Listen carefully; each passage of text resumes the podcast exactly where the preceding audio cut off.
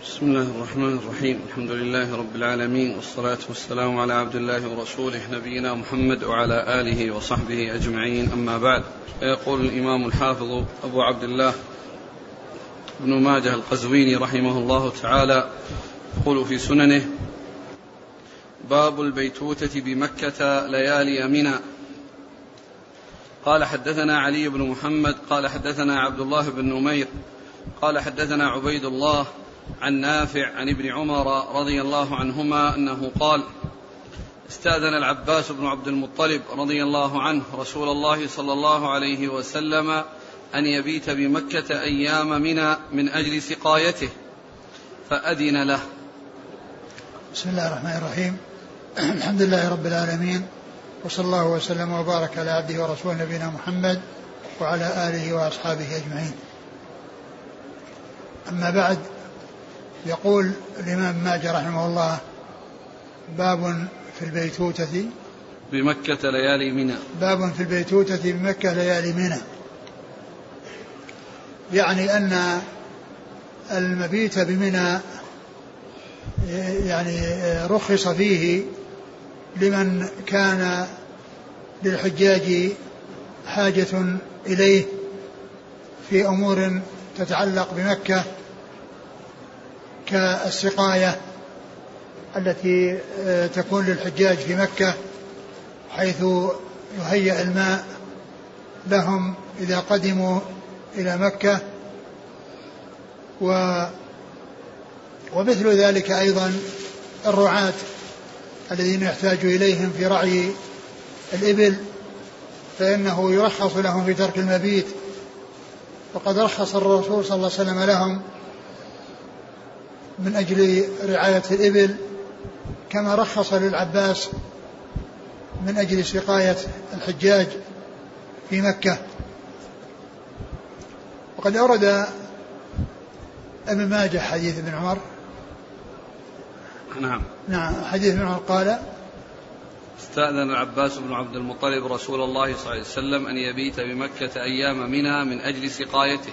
فأذن له. استأذن العباس بن عبد المطلب النبي صلى الله عليه وسلم أن يبيت بمكة ليالي منى من أجل سقايته فأذن له. يعني أنه استأذن من أجل هذا الغرض الذي هو سقاية الحجاج وتهيئة الماء لهم. وهذا الاستئذان والإذن يدل على وجوب المبيت لأن لو كان الأمر غير واجب ما احتيج إلى استئذان. ولا يحتاج إلى إذن حيث يكون يعني ليس بواجب ما يحتاج الأمر إلى شيء من ذلك. لكن لما حصل الاستئذان وحصل الإذن عرف أن المبيت واجب في ليالي منى ليلة الحادي عشر وليلة الثاني عشر هذا لازم لجميع الحجاج. والثالث عشر لمن يريد التأخر وليلة الثالث عشر لمن يريد التأخر. فهذا الحديث يدل على أن من احتيج إليه لسقي مثل ما جاء في حديث سقي الحجاج فإنه يرخص له بأن لا يبيت بمنى. ومثله الرعاة الذي ذكر ذكرت أن النبي صلى الله عليه وسلم أذن لهم. ويلحق بالرعاة والسقاة من يكون هناك حاجة إلى وجوده خارج منى كالشرط والجنود الذين يحافظون ينظمون السير. ويحافظون على الطرق والسير فيها وتنظيم السير فيها. وكذلك الأطباء الذين يحتاج إليهم في المستشفيات خارج منى فإن ذلك تدعو الحاجة إليه ولا بأس به. وهذا حكم حكم السقاية وحكم رعاية الإبل. يعني النص ورد في رعاية الإبل والسقاية الجنود والشرط الذين ينظمون السير خارج منها حكمهم حكم هؤلاء. حكمهم حكم هؤلاء. وكذلك الأطباء الذين يحتاج إليهم فإن فإن الرخصة فإن الرخصة حاصلة لهم ولا يلزمهم ولا يلزمهم بترك المبيت دم. نعم. قال حدثنا علي بن محمد الطنافسي ثقة أخرج حديث النسائي في مسند علي وابن ماجه. عن عبد الله بن نمير. وهو ثقة أخرج أصحاب الكتب. عن عبيد الله. بن عمر العمري المصغر ثقة أخرج أصحاب الكتب. عن نافع عن نافع مولى بن عمر ثقة أخرج أصحاب الكتب. قال حدثنا علي بن محمد وهناد بن السري. قال حدثنا أبو معاوية. عن إسماعيل بن مسلم عن عطاء عن ابن عباس رضي الله عنهما أنه قال لم يرخص النبي صلى الله عليه وسلم لأحد يبيت بمكة إلا للعباس من أجل السقاية. ثم ذكر هذا الحديث وهو يتعلق بالعباس والترخيص له صل... الترخيص له رضي الله عنه من النبي صلى الله عليه وسلم أن يبيت بمكة من أجل سقايته. هو مثل الأول. لكن فيه أنه لم يرخص لأحد أن يبيت بمكة سواه لأنه هو الذي احتاج إليه واستأذن فأذن له النبي صلى الله عليه وسلم. لكن الرعاة يعني يذهبون إلى الفلاة ويذهبون إلى المراعي المكان الذي في رعي. آه، فرخص لهم النبي صلى الله عليه وسلم.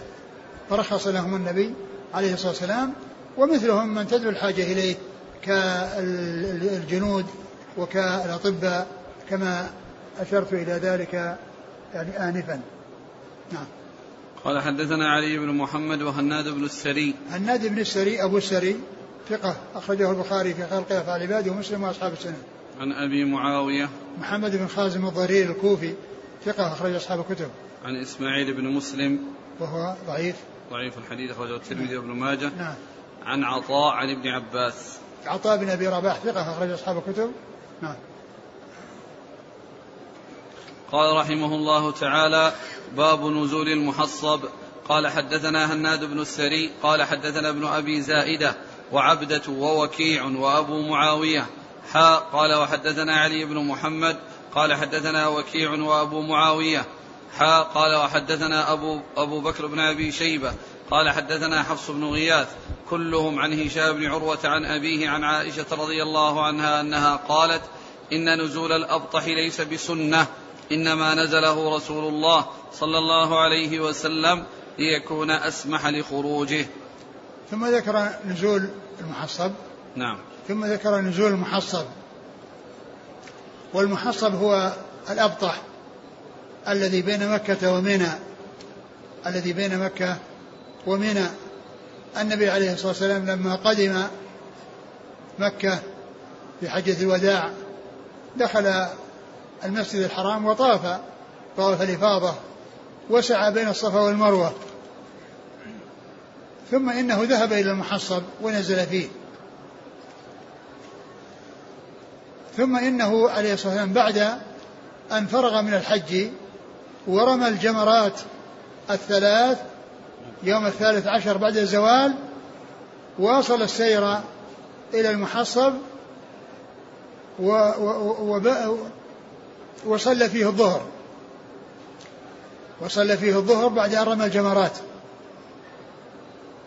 وقد اختلف في نزول المحصب هل هو مستحب أو أنه غير مستحب.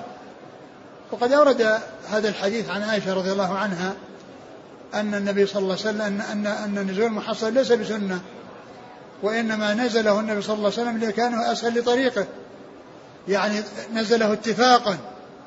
ليس قصدا وأن أنه سنة يستحب للحجاج أن ينزلوا فيه كما يستحب لهم أن ينزلوا في منى في اليوم الثامن. قالت عائشة أنه ليس بسنة يعني ليس بأمر مستحب وإنما هو جائز والنبي صلى الله عليه وسلم نزل فيه لكونه أهيأ لطريقه لكونه أهيأ لطريقه. في الذهاب إلى منى وفي الرجوع من منى بعد الحج. فهذا الحديث من عائشة رضي الله عنها تبين أنه ليس بسنة ليس من الأمور المستحبة التي يتعبد الله يتعبد الإنسان الله عز وجل بها لأنه يفعل أمرا مستحبا لأن النبي صلى الله عليه وسلم إنما نزله اتفاقا كما جاء في هذا الحديث الصحيح عن عائشة رضي الله عنها. يعني اتفق له ذلك. من أجل أنه أسهل لطريقه وأسمح لطريقه. نعم. قال حدثنا هناد بن السري عن ابن أبي زائدة. ابن أبي زائدة يحيى بن زكريا بن أبي زائدة ثقة أخرج أصحاب الكتب. وعبدة. عبدة بن سليمان ثقة أخرج أصحاب الكتب. ووكيع. وكعب بن الجراح ثقة أخرج أصحاب الكتب. وأبو معاوية. قال حا وحدثنا علي بن محمد عن وكيع عن أبي معاوية. حا قال وحدثنا أبو بكر بن أبي شيبة. ثقة أخرج أصحاب الكتب للترمذي. عن حفص بن غياث. ثقة أخرج أصحاب الكتب. كلهم عن هشام بن عروة. هشام بن عروة ثقة أخرج أصحاب الكتب. وأبوه عروة بن الزبير ثقة فقيه أخرجه أصحاب الكتب. قال حدثنا أبو بكر بن أبي شيبة قال حدثنا معاوية بن هشام عن عمار بن رزيق عن الأعمش عن إبراهيم عن الأسود عن عائشة رضي الله عنها أنها قالت ادلج النبي صلى الله عليه وسلم ليلة النفر من البطحاء الدلاجا. ثم ذكر هذا الحديث عن عائشة أن النبي صلى الله عليه وسلم ادلج من البطحاء ليلة النفر الدلاجة. ليلة النفر يعني النفر من من من من من من الأبطح إلى إلى إلى مكة لطواف الوداع لأنه نزل بالأبطح وصلى فيه الظهر. من اليوم الثالث عشر الظهر والعصر والمغرب والعشاء.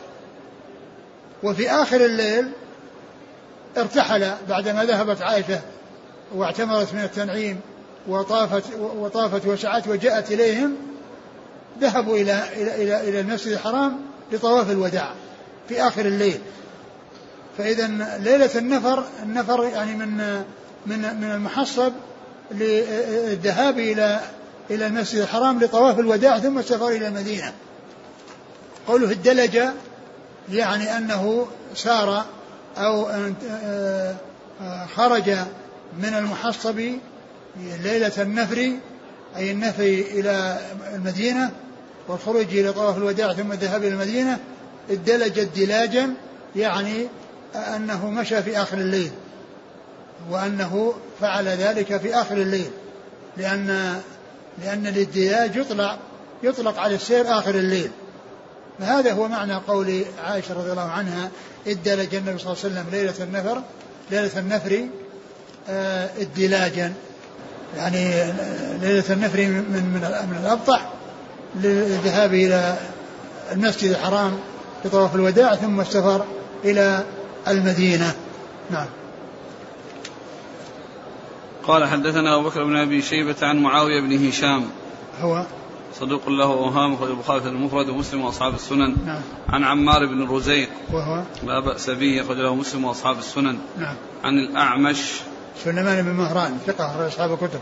عن إبراهيم. إبراهيم بن يزيد بن قيس النخعي الكوفي ثقة أخرج أصحاب الكتب. عن الأسود. الأسود آه، بن يزيد وهو ثقة أخرج أصحاب الكتب. قال حدثنا محمد بن يحيى قال حدثنا عبد الرزاق قال أنبانا عبيد الله عن نافع عن ابن عمر رضي الله عنهما أنه قال كان رسول الله صلى الله عليه وسلم وأبو بكر وعمر وعثمان رضي الله عنهم ينزلون بالأبطح ثم ذكر هذا الحديث عن الذي فيه أن النبي صلى الله عليه وسلم وأبو بكر وعمر وعثمان كانوا ينزلون بالأبطح وقد مر في حديث عائشة أن النزول للنبي صلى الله عليه وسلم أنه كان ليسمح لطريقه وكذلك هؤلاء الخلفاء الذين يأتون من المدينة ويرجعون إليها فإنهم كانوا ينزلون في المكان الذي نزل فيه النبي صلى الله عليه وسلم آه، آه، قبل الحج وبعده. نعم. قال حدثنا محمد بن يحيى عن عبد الرزاق. عبد الرزاق بن همام ثقة أخرج أصحاب الكتب. عن عبيد الله عن نافع عن ابن عمر. نعم. ومحمد بن يحيى هو الذهلي. وهو ثقة أخرجه البخاري وأصحاب السنن قال رحمه الله تعالى باب طواف الوداع. قال حدثنا هشام بن عمار قال حدثنا سفيان بن عيينة عن سليمان عن طاووس عن ابن عباس رضي الله عنهما أنه قال كان الناس ينصرفون كل وجه فقال رسول الله صلى الله عليه وعلى آله وسلم لا ينفرن أحد حتى يكون آخر عهده بالبيت. ثم ذكر طواف الوداع. وطواف الوداع للحج واجب. جاءت السنة دالة على ذلك. ومنها هذا الحديث الذي عن ابن عباس. نعم. أن النبي صلى الله عليه وسلم أن, أن, أن, أن الناس كانوا ينصرفون ينصرفون كل وجه. كل وجه. يعني يذهبون إلى جهة. إذا انتهى الحج وفرغوا من منى فإنهم يذهبون كل وجه. يعني الذي يريد أن يذهب إلى اليمن يذهب إلى جهة الجنوب والذي يريد أن يذهب إلى المدينة يذهب إلى جهة الشمال يذهبون كل وجه ينصرفون من منى ويذهبون كل وجه. فالنبي صلى الله عليه وسلم قال لا ينصرف أحد حتى يكون آخر عهد البيت. يعني معنى ذلك أن الناس لا ينصرفون كل وجه من منى وإنما عليهم أن يذهبوا إلى مكة ويطوفوا طواف الوداع ثم بعد ذلك يذهبون إلى الجهة التي يريدون يذهبون إلى الجهة التي يريدون. وكون النبي صلى الله عليه وسلم قال يعني هذا الكلام أنه لا ينفر أحد حتى يكون عهد البيت دل هذا على وجوب طواف الوداع. وأنه ليس لأحد أن ينفر إلا بعد أن يطوف طواف الوداع. وأن يودع البيت بسبعة أشواط. وأن يودع البيت بسبعة أشواط. فهذا الحديث دال على وجوبه.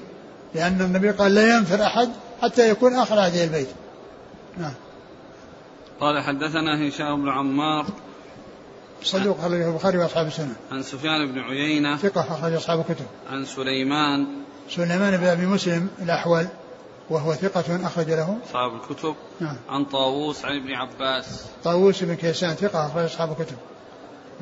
قال حدثنا علي بن محمد قال حدثنا وكيع قال حدثنا إبراهيم بن يزيد عن طاووس عن ابن عمر رضي الله عنهما أنه قال نهى رسول الله صلى الله عليه وسلم أن ينفر الرجل حتى يكون آخر عهده بالبيت. ثم ذكر هذا الحديث عن ابن عباس أن ابن عباس ابن عمر عن ابن عمر أن النبي صلى الله عليه وسلم نهى أن ينفر الرجل حتى يكون آخر عهده بالبيت. نهى أن ينفر الرجل حتى يكون آخر عهده بالبيت. هذا موافق للحديث الذي الذي تقدم ولكن في إسناده رجل ضعيف جدا ولكن المتن صحيح. قال فيه أن لا ينفر الرجل. وكلمة الرجل هذه لا مفهوم لها. لا مفهوم لها بمعنى أن النساء تختلف عن الرجال فالحكم واحد للرجال والنساء عليهم طواف الوداع. وإنما ذكر الرجل لأن الغالب أن الخطاب مع الرجال. الغالب أن الخطاب مع الرجال. لا ينفر, لا ينفر الرجل ومثله المرأة. لكن لكون الخطاب مع الرجال في الغالب جاء ذكر الرجل. وهذا يأتي في الأحاديث. كقوله صلى الله عليه وسلم لا تتقدم رمضان بيوم أو يومين إلا رجلا كان يصوم صوم فليصوم وكذلك المرأة. من وجد متاعه عند رجل قد أفلس. وأحق به من الغرماء. كذلك المرأة إذا أفلست فالدائن أحق بالموجود في حوزتها من من دينه أو من عينه التي آه، يعني وصلت إليها. لا فرق بين الرجال والنساء. لكن لما كان الغالب أن الخطاب مع الرجال ذكر لفظ الرجل. قال حدثنا علي بن محمد عن وكيع عن إبراهيم بن يزيد هو الخوزي وهو طرق الحديث نعم. الترمذي بن ماجه نعم. عن طاووس عن ابن عمر نعم. قال رحمه الله تعالى باب الحائض تنفر قبل أن تودع قال حدثنا أبو بكر بن أبي شيبة قال حدثنا سفيان بن عيينة عن الزهري عن عروة عن عائشة رضي الله عنها حاء قال وحدثنا محمد بن رمح قال أنبانا الليث بن سعد عن ابن شهاب عن أبي سلمة وعروة عن عائشة رضي الله عنها أنها قالت حاضت صفية بنت حيي رضي الله عنها بعدما أفاضت. قالت عائشة فذكرت ذلك لرسول الله صلى الله عليه وآله وسلم فقال أحابستنا هي؟ فقلت إنها قد أفاضت ثم حاضت بعد ذلك. قال رسول الله صلى الله عليه وسلم فلتنفر. ثم ذكر باب باب المرأة. باب الحائض تنفر قبل أن تودع. باب الحائض تنفر قبل أن تودع يعني أنه يسقط عنها طواف الوداع. الحائض لا يلزمها البقاء من أجل طواف الوداع ولا يلزمها ولا يجب عليها دم لو خرجت غير مودعة. بل رخص لها بالخروج من غير وداع لهذه الحالة التي هي عليها. فدل هذا على أن طواف الوداع يسقط عن الحائض ومثلها النفساء. يسقط عن الحائض ومثلها النفساء. وأورد حديث عائشة رضي الله عنها قالت حاضت صفية. بعدما أفاضت فذكرت ذلك لرسول الله صلى الله عليه وسلم فقال أحابستنا هي؟ حاضت صفية بعدما أفاضت يعني بعدما طافت طواف الإفاضة. بعدما طافت طواف الإفاضة. فذكرت عائشة للنبي صلى الله عليه وسلم أنها حاضت. فالرسول صلى الله عليه وسلم فهم أنها لم تطف طواف الإفاضة وأنه بقي عليها طواف الإفاضة. فقال حابستنا هي من أجل يعني أنها ستبقى حتى تطهر وتأتي بهذا الركن من أركان الحج الذي هو طواف الإفاضة. قالت إنها قد أفاضت يوم النحر. إنها قد أفاضت. طواف الإفاضة قد حصل منها. قال إذا فلتنفر. يعني معناه طواف الوداع يسقط عنها. ما دام أن الركن قد حصل منها قبل أن تحيض والحيض جاءها بعد أداء الركن ولم يبقى أمامها إلا الواجب الذي هو طواف الوداع فإنه يسقط عنها هذا الواجب. يسقط عنها هذا الواجب. ولهذا قال فلتنفر. وقوله صلى الله عليه وسلم أحابستنا هي يفيد بأن المرأة إذا حاضت فإنها تنتظر حتى تطهر ثم تأتي بالطواف. وبذلك تكون أدت الركن أدت هذا الركن من أركان الحج الذي هو طواف الإفاضة. نعم. قال حدثنا أبو بكر بن أبي شيبة عن سفيان بن عيينة عن الزهري. الزهري محمد بن مسلم بن عبد الله الزهري ثقة أخرج أصحاب الكتب. عن عروة عن عائشة. نعم. قال وحدثنا محمد بن رمح. محمد بن رمح ثقة أخرج هذا مسلم وابن ماجه. عن الليث بن سعد. ثقة أخرج أصحاب الكتب. عن ابن شهاب عن أبي سلمة. أبو سلمة بن عبد الرحمن بن عوف. ثقة أخرج أصحاب الكتب. قال حدثنا أبو بكر بن أبي شيبة وعلي بن محمد قال حدثنا أبو معاوية قال حدثنا الأعمش عن إبراهيم عن الأسود عن عائشة رضي الله عنها أنها قالت ذكر رسول الله صلى الله عليه وآله وسلم صفية فقلنا قد حاضت فقال عقرا حلقا ما أراها إلا حابستنا. فقلت يا رسول الله إنها قد طافت يوم النحر. قال فلا إذا مروها فلتنفر ثم ذكر حديث عائشة من طريق أخرى وفيه يعني ما في الذي قبله بأن الرسول صلى الله عليه وسلم لما علم بأنها لم بأنها قد حاضت قال عقرة حلقة حابستنا هي حابستنا هي.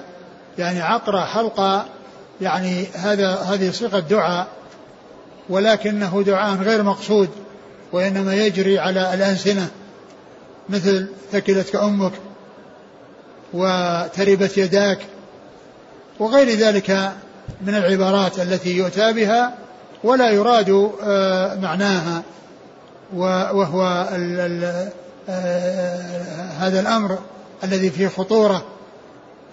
ومما يبين أن مثل ذلك لا يؤثر ما جاء في صحيح مسلم أن النبي صلى الله عليه وسلم ذكر أو جاء عنه مسلم رحمه الله ذكر جملة من الأحاديث التي فيها دعاء النبي صلى الله عليه وسلم على أناس لا يستحقون أن يدعى عليهم من جنس هذه الألفاظ وغيرها.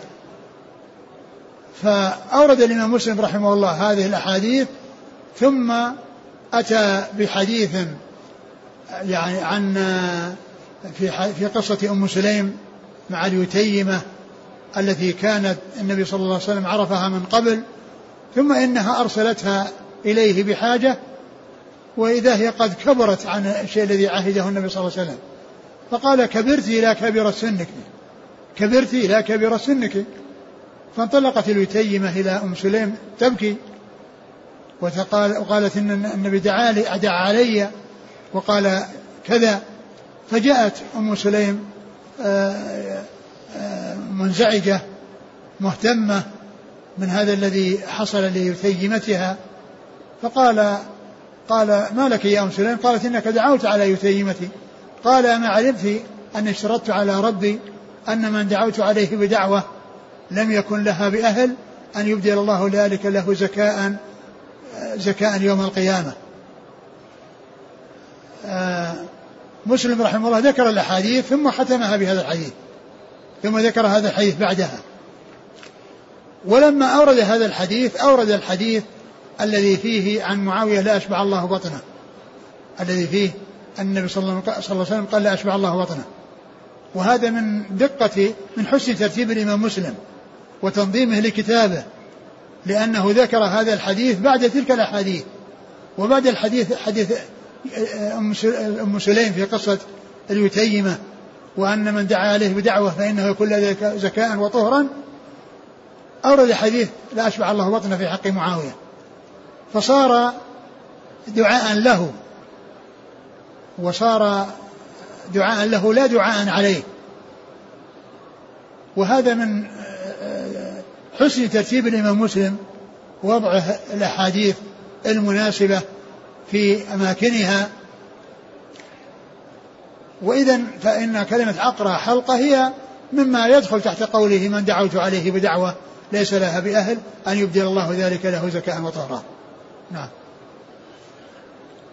قال حدثنا أبو بكر بن أبي شيبة علي بن محمد عن أبي معاوية عن الأعمش عن إبراهيم عن الأسود عن عائشة. نعم.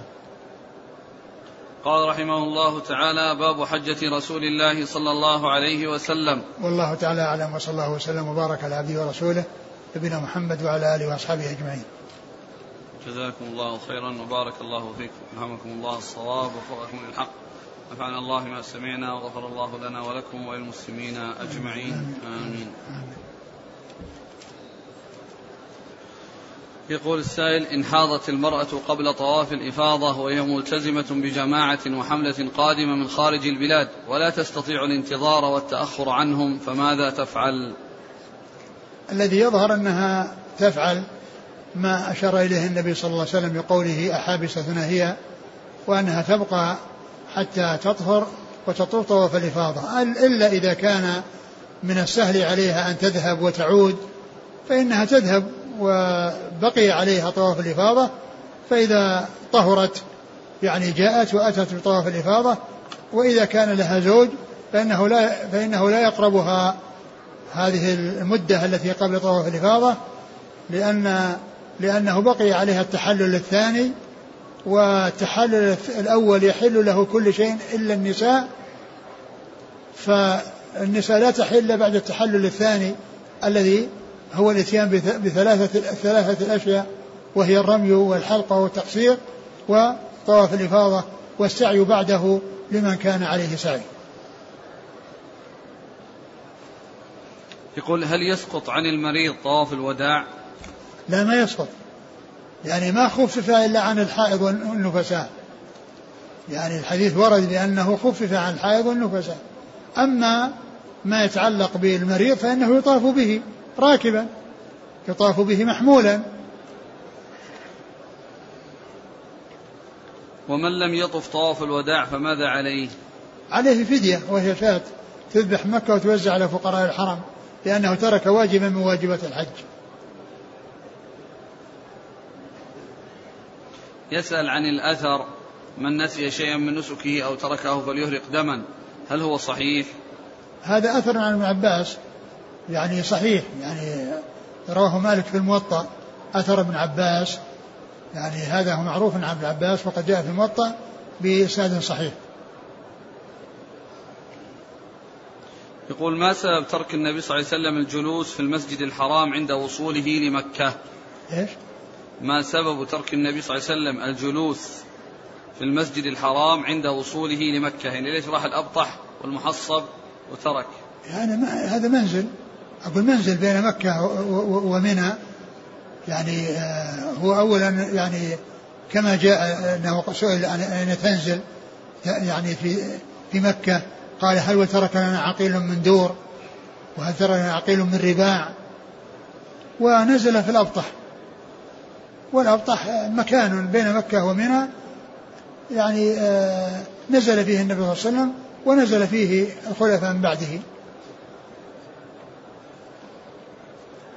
هل بعد طواف الوداع يوجد ركعتين خلف المقام؟ كل طواف بعده ركعتان. كل طواف سواء كان ركنا أو واجبا أو مستحبا يشرع فيه ركعتان خلف المقام. يسأل الإخوة عن مكان المحصب الآن. هل هو بهذا الاسم أو له؟ لا الآن في البيوت مكانه. المحصب الآن بيوت. يعني هذه البيوت التي يعني من بعد الجمرة في مسافة متجهة إلى مكة يعني كل هذه المنطقة يقال لها المحصن ويقال لها الأبطح.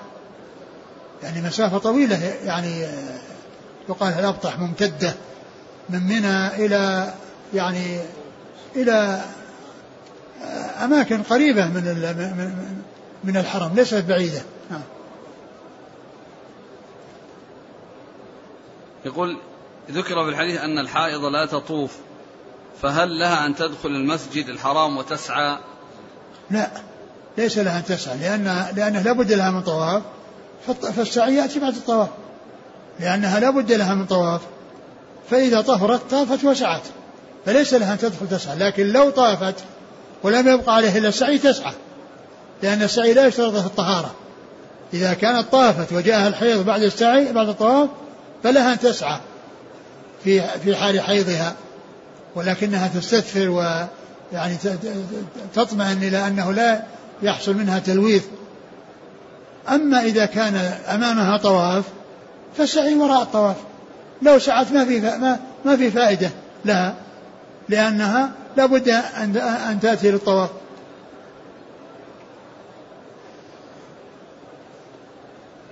يقول سعيت بزوجتي على العربية وبسبب الإرهاق يوم النحر تقول بأنها لم تعقل الأشواط الثلاثة الأخيرة حتى انتهى السعي.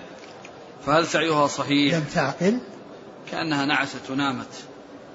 والله إذا كانت نامت يعني مكان يحصل خفقان تنام وتصحو هذا ما فيه إشكال لأن النعاس قد يحصل لكن كونها نائمة هذه المدة يعني معناها أنها ما سعت.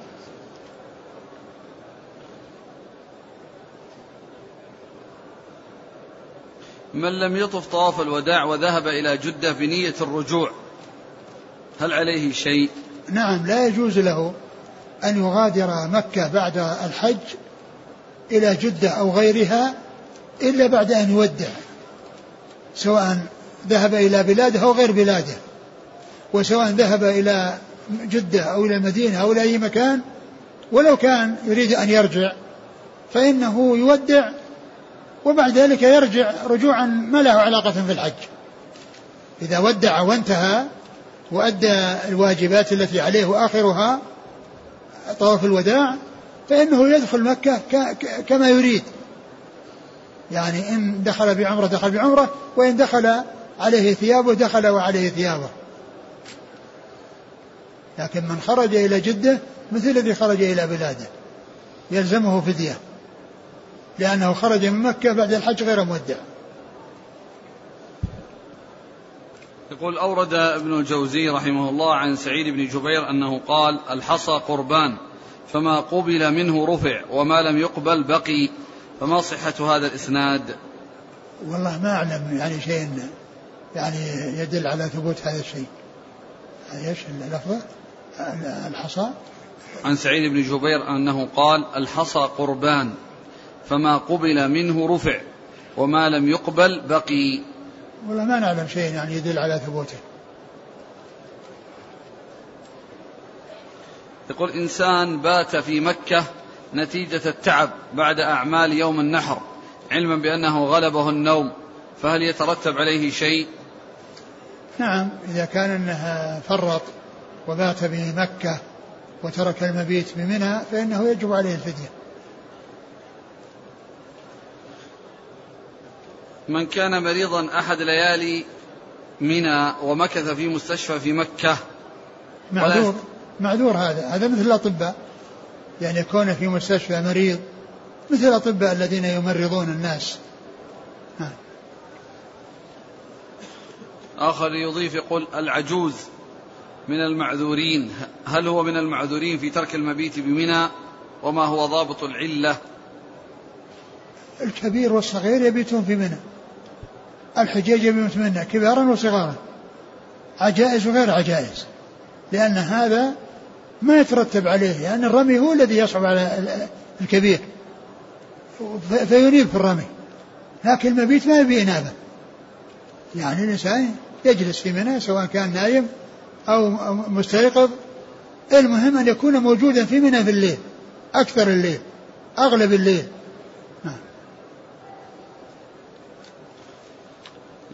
يسأل عن طواف الوداع للعمرة. آه، الأحاديث التي وردت هي في الحج. الأحاديث التي وردت هي في الحج. والعمرة يستحب الإنسان أن يودع وهو أولى له لكن إن خرج غير مودع ليس عليه شيء. إن خرج غير مودع ليس عليه شيء لأن الأحاديث التي وردت في طواف الوداع تتعلق بالحج. هل يكون التحلل الأول برمي جمرة العقبة؟ الأولى أن يكون بعد رمي جمرة العقبة ومعها الطواف أو الحلق. لكن إن حصل منه شيء يعني بعد رمي جمرة العقبة لا نقول عليه عليه شيء. لأنه ورد في بعض الأحاديث ما يدل إذا رميتم فقد حللتم. لكن الأولى أن يكون بعد الحلق لأن النبي صلى الله عليه وسلم إنما تطيب أو طيبته عائشة رضي الله عنها لحله قبل أن يطوف بالبيت. يعني وذلك بعد الرمي والحلق.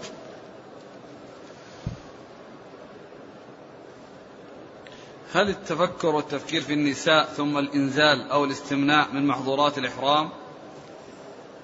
الشيء الذي يأتي الإنسان يعني من غير إرادة ومن غير آه، متابعة معذور فيه. لكن كون الإنسان آه، يحصل منه التفكير ويشغل نفسه بالتفكير ويعني حتى يحصل الإنزال لا شك أنه متسبب. يعني بمحاولته أو بانشغاله وتفكيره بخلاف الإنسان الذي ما ما فكر ويصرف ال ال ال الهاجس على نفس عن نفسه والذي يرد على نفسه يصرفه وينشغل عن غيره فهذا معذور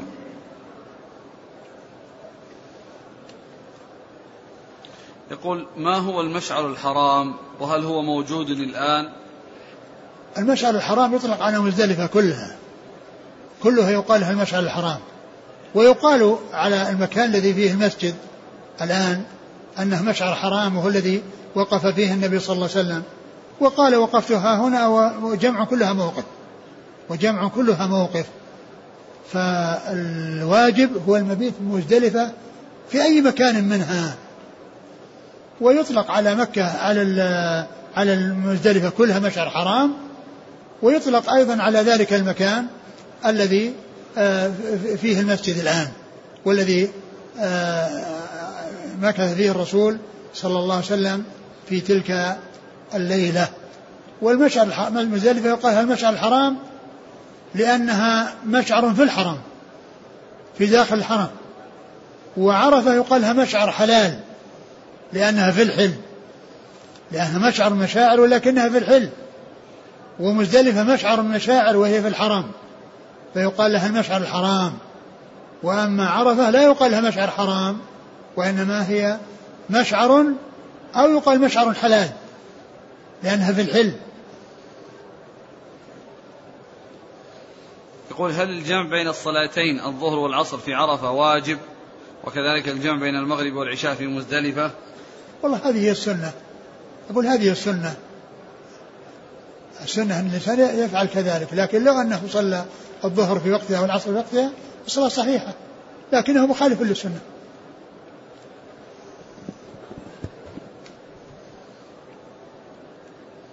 يقول من أين يحرم من أراد التمتع عن أبيه وهو باق بمكة من رمضان؟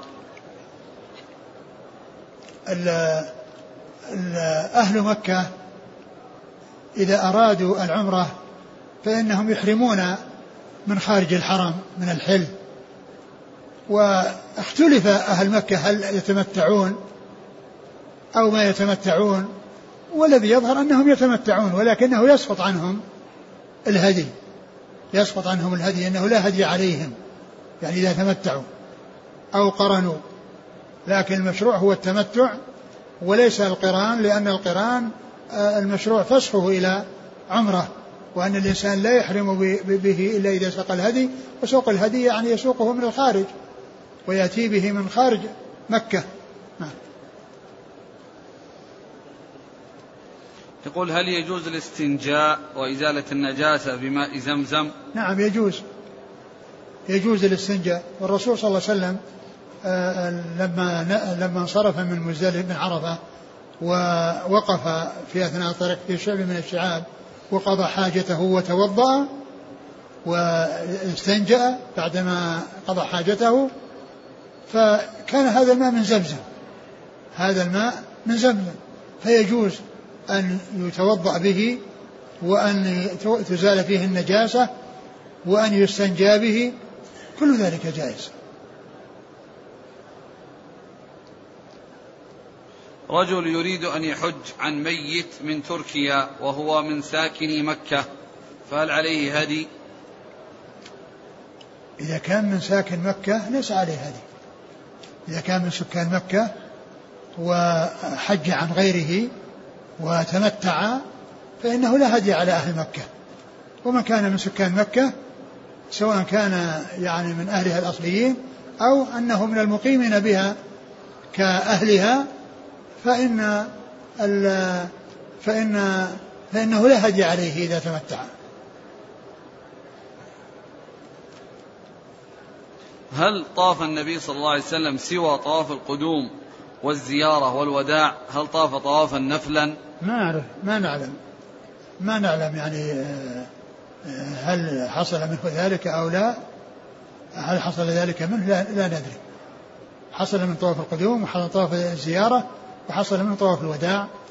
غيرها لا نعلم أنه حصل آه، شيء آخر غير هذه الأمور الثلاثة. لكن سائغ الإنسان يطوف. لكن إذا كان في إيذاء للناس يعني آه، يتنفل والناس يؤدون الواجب فالأولى للإنسان أن لا يضايقهم وإنما يترك التطوع بالطواف حتى لا يشق على المفترضين.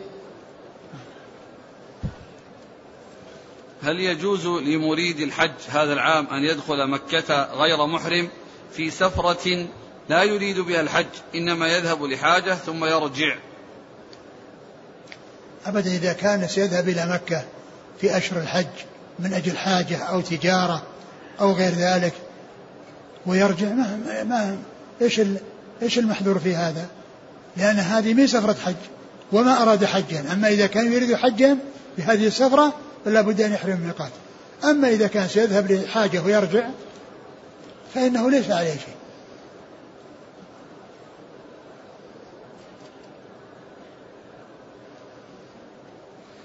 هل الوضوء شرط لصحة الطواف؟ نعم. يعني لا يصح الطواف إلا بوضوء. قوله تعالى فمن لم يجد فصيام ثلاثة أيام في الحج والسبعة إذا رجتم متى يكون صيام الثلاث أيام؟ الأولى أن تكون قريبا من الحج. يعني قبل يوم عرفة. متصلة بالحج.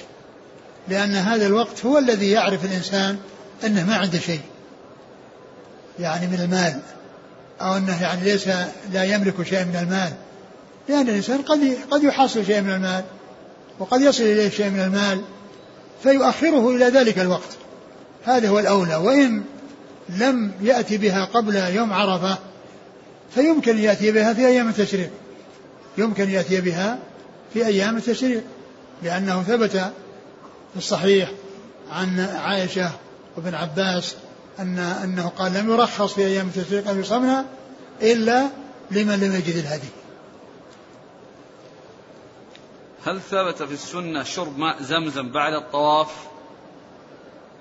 بعد كل طواف ما نعلم ولكن الرسول صلى الله عليه وسلم شرب يعني بعد طواف الإفاضة وشرب بعد طواف القدوم.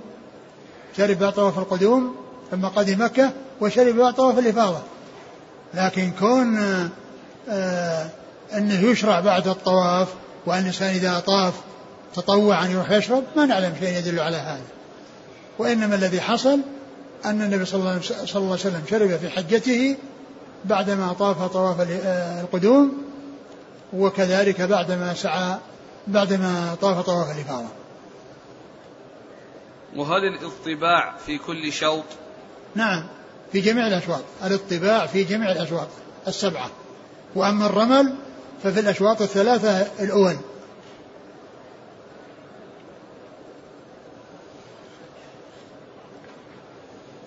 يقول هناك من ينكر ويشنع على من يقوم بالتقصير ولا يحرق شعره.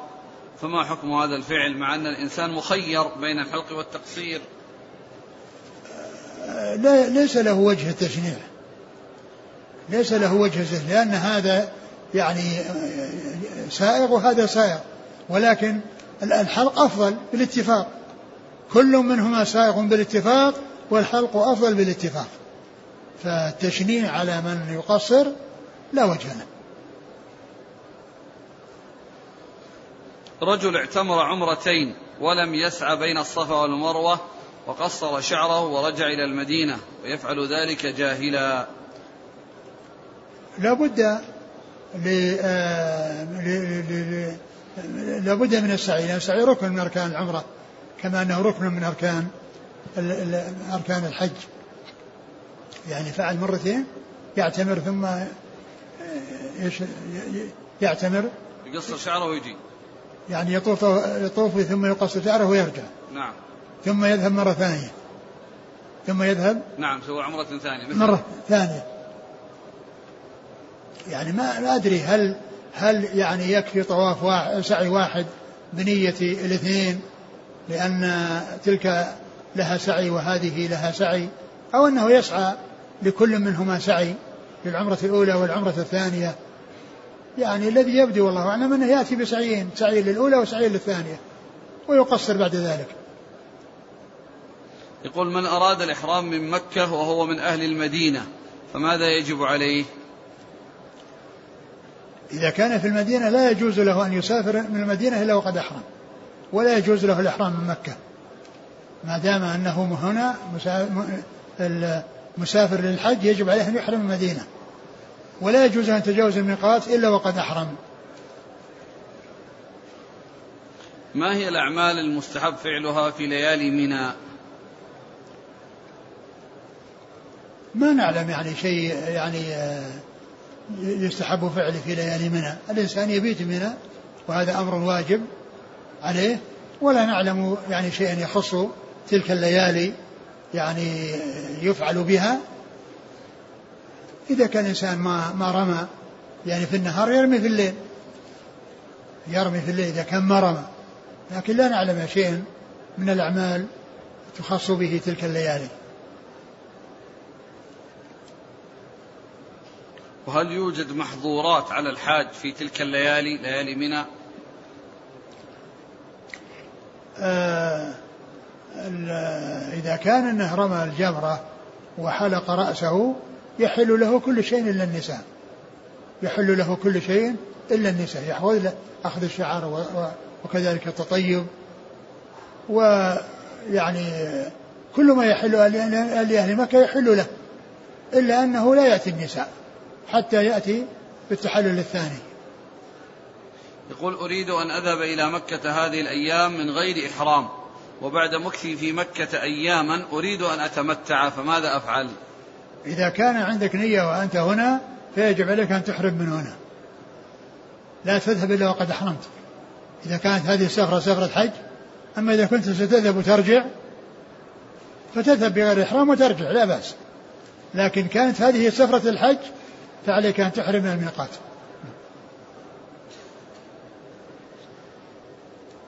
امرأة شابة هل لها أن توكل من يرمي عنها خوفا من الزحام ومخالطة الرجال؟ لا ليس لها ذلك. وإنما ترمي بنفسها ويعني اللي يرمى عنه هو الذي يكون هرما كبيرا أو يكون مريضا أو تكون امرأة حاملا أما من يكون نشيطا وقويا سواء كان من الرجال والنساء فإنه يرمي بنفسه. هل يجوز أن يعتمر الشخص عن نفسه ويحج بدلا عن غيره؟ وهل يجب عليه حينئذ الهدي؟ الحج والعمرة في التمتع يمكن أن يكون جميعا ل... ل... ل... لإنسان واحد ويمكن أن تكون العمرة لشخص والحج لشخص أو العكس كل ذلك صحيح. والذي أدى الحج والعمرة هو متمتع سواء كان الحج والعمرة له جميعا أو أنهما لغيره جميعا أو أن إحداهما له والثانية لغيره أو العكس أو واحدة عمرة لشخص والحج لشخص آخر كل ذلك صحيح. وكل ذلك فيه الهدي على من باشر الحج. يقول وما هو نوع الحج في حق المبدل عنه؟ إفراد أم تمتع؟ الإنسان إذا كان آه، المبدأ الذي حج بالبدل إذا كان متبرعا فهذا يعني له للمتمتع أن يجعل الحج لغيره والعمرة لغيره أو العكس ما دام أنه متبرع. أما إذا كان أعطي فيما يقابل فهذا على حسب الاتفاق مع يعني أصحاب المال. إذا كانوا أعطوه ليحج آه، آه، متمتعا فعل التمتع وإن أتوا أعطوه ليحج قارن قارن يحج آه، مفردا يعني يفعل الشيء الذي وإذا كان هو في مكة واتفقوا معه مكة على أنه يحرم بالحج من مكة فيحرم بإفراده. رجل سعى على كرسي وهو نائم. ثم بعد سنتين علم بالحكم أنه كما, أن كما أنه لم يسعى فماذا عليه؟ عليه أنه يرجع عليه أنه يرجع ويسعى. عليه أنه يرجع لأنه ما سعى ما دام أنه نائم. ولكن هذه المدة التي آه يعني هذه إذا كان إذا كان هذا إذا كان هذا آه، في الحج. فإنه يعني إذا كان عنده زوجة يجب عليه آه، شاة تذبح مكة توزع على فقراء الحرم لأنه جماع قبل التحلل الثاني. وأما إذا كانت عمرة فإن تلك فإنه يأتي ويأتي بالسعي. وإن كان متزوجا وحصل منه الجماع فإن العمرة تفسد وعليه أن يأتي ويكملها فاسدة ثم يأتي بعمرة أخرى مكانها ويذبح شاة. ما هي الأشياء التي تختص بالميت إذا حججت عنه؟ هل هناك أدعية له أو كيفية معينة عن الحج عن الميت؟ الحج عن الميت وعن الحي الذي يحج عنه لا فرق بينها. ينوي أن الحج لفلان أو العمرة لفلان سواء كان حيا أو ميتا سواء كان ميتا أو حيا تجوز النيابة عنه. ثم بعد ذلك الأعمال أعمال الحج هي له. أعمال الحج هي للمحجوج عنه. والحاج وإن كان متبرعا فهو مأجور. وإن كان غير متبرع فقد حصل أجره الذي يعطي إياه وهو المقابل مقابل الحج. من أتى عرفات بعد الزوال ودفع منها قبل الغروب فهل يلزمه دم؟ نعم يلزمه دم. إذا فكر إذا أنزل بالتفكير قبل التحلل الأول فماذا عليه؟ إذا كان هذا بتسبب منه إذا كان هذا بتسبب منه فهذا حجه لا, لا يبطل لأن البطلان إنما يكون بالجماع فقط. إنما يكون بالجماع فقط. وهذا مثل المباشرة. وهذا مثل المباشرة. يعني يكون عليه عليه عليه بدنه. يعني عن كونه آه، أنزل بفعله وبمعالجته قبل التحلل الأول. أما إذا كان بعد التحلل الثاني فإن بعد التحلل إذا كان بعد التحلل الأول فإن عليه شاة يقول وإذا لم ينزل. إذا كان لم ينزل ليس عليه شيء. لكنه آه، ليس له أن يفعل الأفعال التي تؤدي إلى الإنزال. هل يأكل المتمتع من لحم هديه؟ نعم. كل كل حاج سواء كان متمتعا أو قارنا فإن له أن يأكل من لحم هديه لكنه لا يجب لا يجب عليه أن يأكل ليس بواجب. فالإنسان إذا أعطى ال ال يعني ال القيمة للجهة المسؤولة التي وضعتها الدولة وهي البنك الإسلامي الذي يقوم بالنيابة عن الحجاج بذبح الهدايا فإنه يؤدي الواجب عليه ومع ذلك لا يأكل منه لأن الأكل ليس بلازم ليس بواجب. لأن النبي صلى الله عليه وسلم ما أكل من كل هدية لأنه ذبح مئة من الإبل. ويعني أخذ قطعة من كل هذا وطبخت في قدر وشرب من مرقها وأكل لكنه ما أكل من جميع المئة وإنما أكل من بعضها. فهذا يدلنا على أن الأكل من الهدي ليس بواجب. وأيضا النبي صلى الله عليه وسلم كان يرسل الهدي من المدينة ويذبح بمكة ويعني آه، يوزع ولا يأكل منه شيئا. فالأكل من الهدي ليس بواجب. يقول متى يذبح الهدي بالنسبة للمتمتع والقارن؟ هل قبل يوم العيد أو بعده؟ أبدا نحر الهدي لا يكون إلا يوم العيد. نحر الهدي لا يكون إلا لا يكون قبله. لا في القرآن ولا في التمتع. لأنه في يوم النحر اسمه يوم النحر. هل يمكن الجمع بين طواف الإفاضة وطواف الوداع؟ نعم إذا أخر طواف الإفاضة إلى حين السفر وسافر بعده يغني عن الوداع.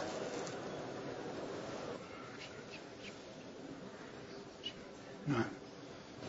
يقول لم أفهم معنى عقرى حلقة وضح لنا. عقرى حلقة هو دعاء يعني بأن يعني العقر يعني بأن تقطع والحلقة بأن يحلق الرأس يعني فهو دعاء عليه. بأن يعقر مثل ما يقال عقر جواده بمعنى أنه قطع وكذلك حلق يعني يعني آه، آه، حلق رأسه يعني بمعنى أنه يعني آه، ذهبت الزينة يعني عنها عقر حلقة يعني يقصد صفية أنه يعني ذهبت زينتها أو دعاء عليها بهذا وقلنا أن هذا دعاء لا يراد معناه وأنه من قبيل ما من دعا عليه النبي صلى الله عليه وسلم بدعوة ليس لها بأهل فيبدل الله عز وجل ذلك لذلك المدعو عليه أن يكون دعاء له بالزكاة والطهر.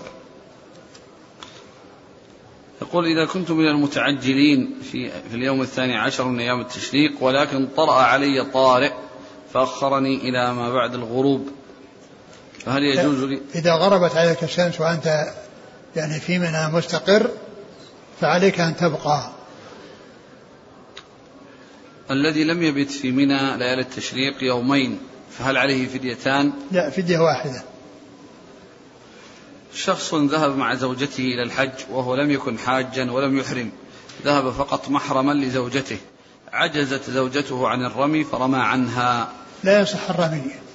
وكيف يذهب معها يمشي ويمشي مع الناس ويخرج إلى منى وإلى عرفات؟ لابس ثيابه والناس محرمون. يعني يلبون ويدعون الله عز وجل وهو تيسر له الحج يعني هذا حرمان لأنه موجود معه موجود في هذه الأماكن. ولكن الرمي لا يصح لأن الرمي لا يكون من حاج. يعني من من من يرمي عن نفسه له أن يرمي عن غيره. أما من ليس عليه رمي فلا يرمي عن نفسه ولا عن غيره. فإذا كان لم يحج فالرمي غير صحيح وعليها الفدية لأنها تركت الرمي. ورمي الحلال وجوده كعدمه. الإنسان ما ما يطلب من أحد ليس بحاج يرمي له لأنه نفسه لا يرمي عن نفسه. ما, له ما ليس له رمي عن نفسه لأن ليس من الحجاج وإنما يرمي عن غيره من من هو حاج يرمي عن نفسه. فله أن يرمي عن غيره. هل يشرع الهدي لغير الحاج؟ نعم تطوع. يكون الإنسان يهدي إلى البيت تطوع أو يذبح بمكة هدي تطوع. نعم يشرع. الرسول صلى الله عليه وسلم كان يرسل الهدي وهو في المدينة. يرسل الهدي إلى المدينة إلى إلى مكة وهو في المدينة. فلا يمتنع من أي شيء كان يمتنع منه إذا أحرم. فكان يرسل الهدي. نعم يمكن التطوع. إذا رمى الإنسان في أيام التشريق قبل الزوال فماذا عليه؟ عليه أنه يعيد بعد الزوال إذا تمكن وإن كان مضى ولم يفعل فعليه فدية.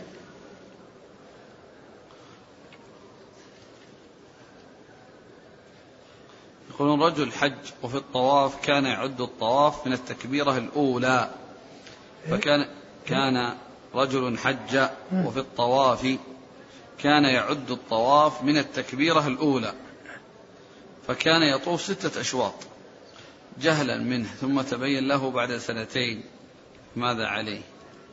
هذا طواف إيش هذا؟ عمرة ولا حج؟ يقول رجل حج.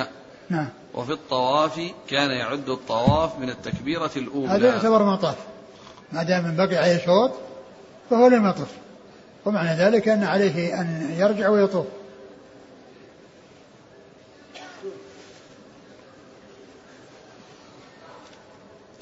يقول هل يجوز أن يصلي أن يصلي شخص عن الغائب أو عن الميت أو الطواف فقط؟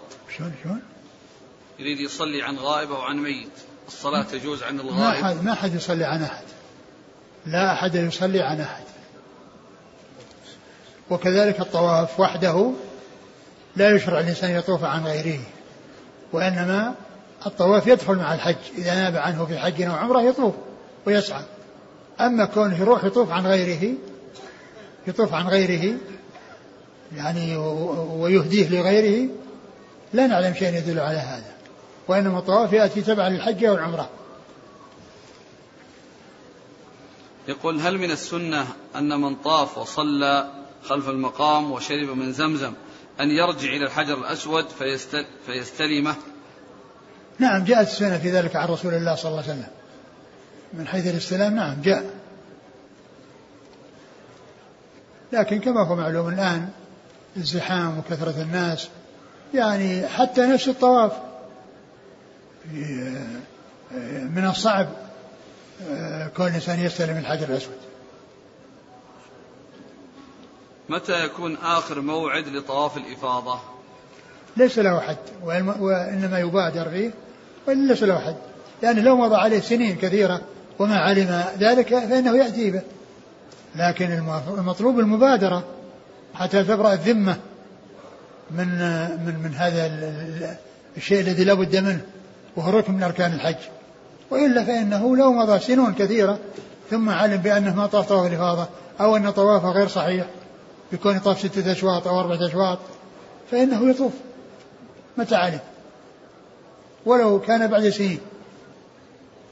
من حصل منه جماع قبل التحلل الأول ولم يكن لديه قيمة البدنة فماذا عليه؟ لازمة له. أقول أقول باقية في ذمته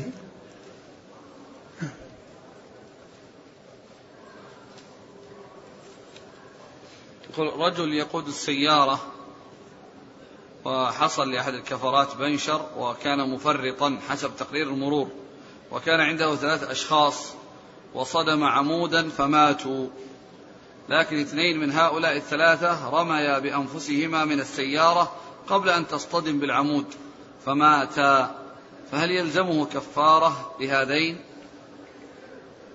إيش هذا السؤال؟ رجل يقود سيارة وبنشر أحد الكفرات وكان مفرطا حسب تقرير المرور وكان في السيارة ثلاث أشخاص وصدم عمودا فماتوا اثنان من هؤلاء الثلاثة رميا بأنفسهما من السيارة قبل أن تصطدم بالعمود. فماتا فهل يلزمه كفارة عن هذين الاثنين؟ لا أدري. يقول هل يجوز أخذ مال مقابل حمل الحجاج في العربة لأداء العمرة؟ يجوز. جائز. لأن هذا عمل. يعني له أن يحملهم بمقابل مال. ما معنى أنه لازم يصير مجان. أما يصير مجان وإلا يعني لا شيء يمكن أن يكون يأخذ مقابل. يقول من فاته الوقوف بعرفة ثم سافر إلى بلده وهو لا يستطيع أن يحج مرة أخرى لعدم القدرة فماذا عليه؟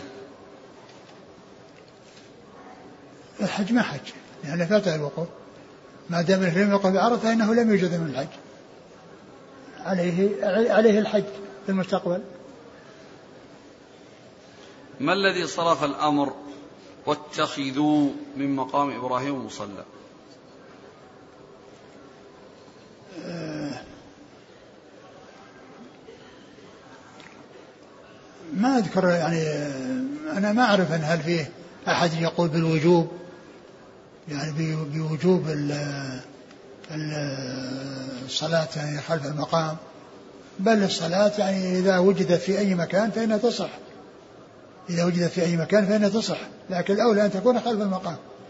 لكن آآ آآ كون آآ أن في أحد يقول بالوجوب أنا ما أدري.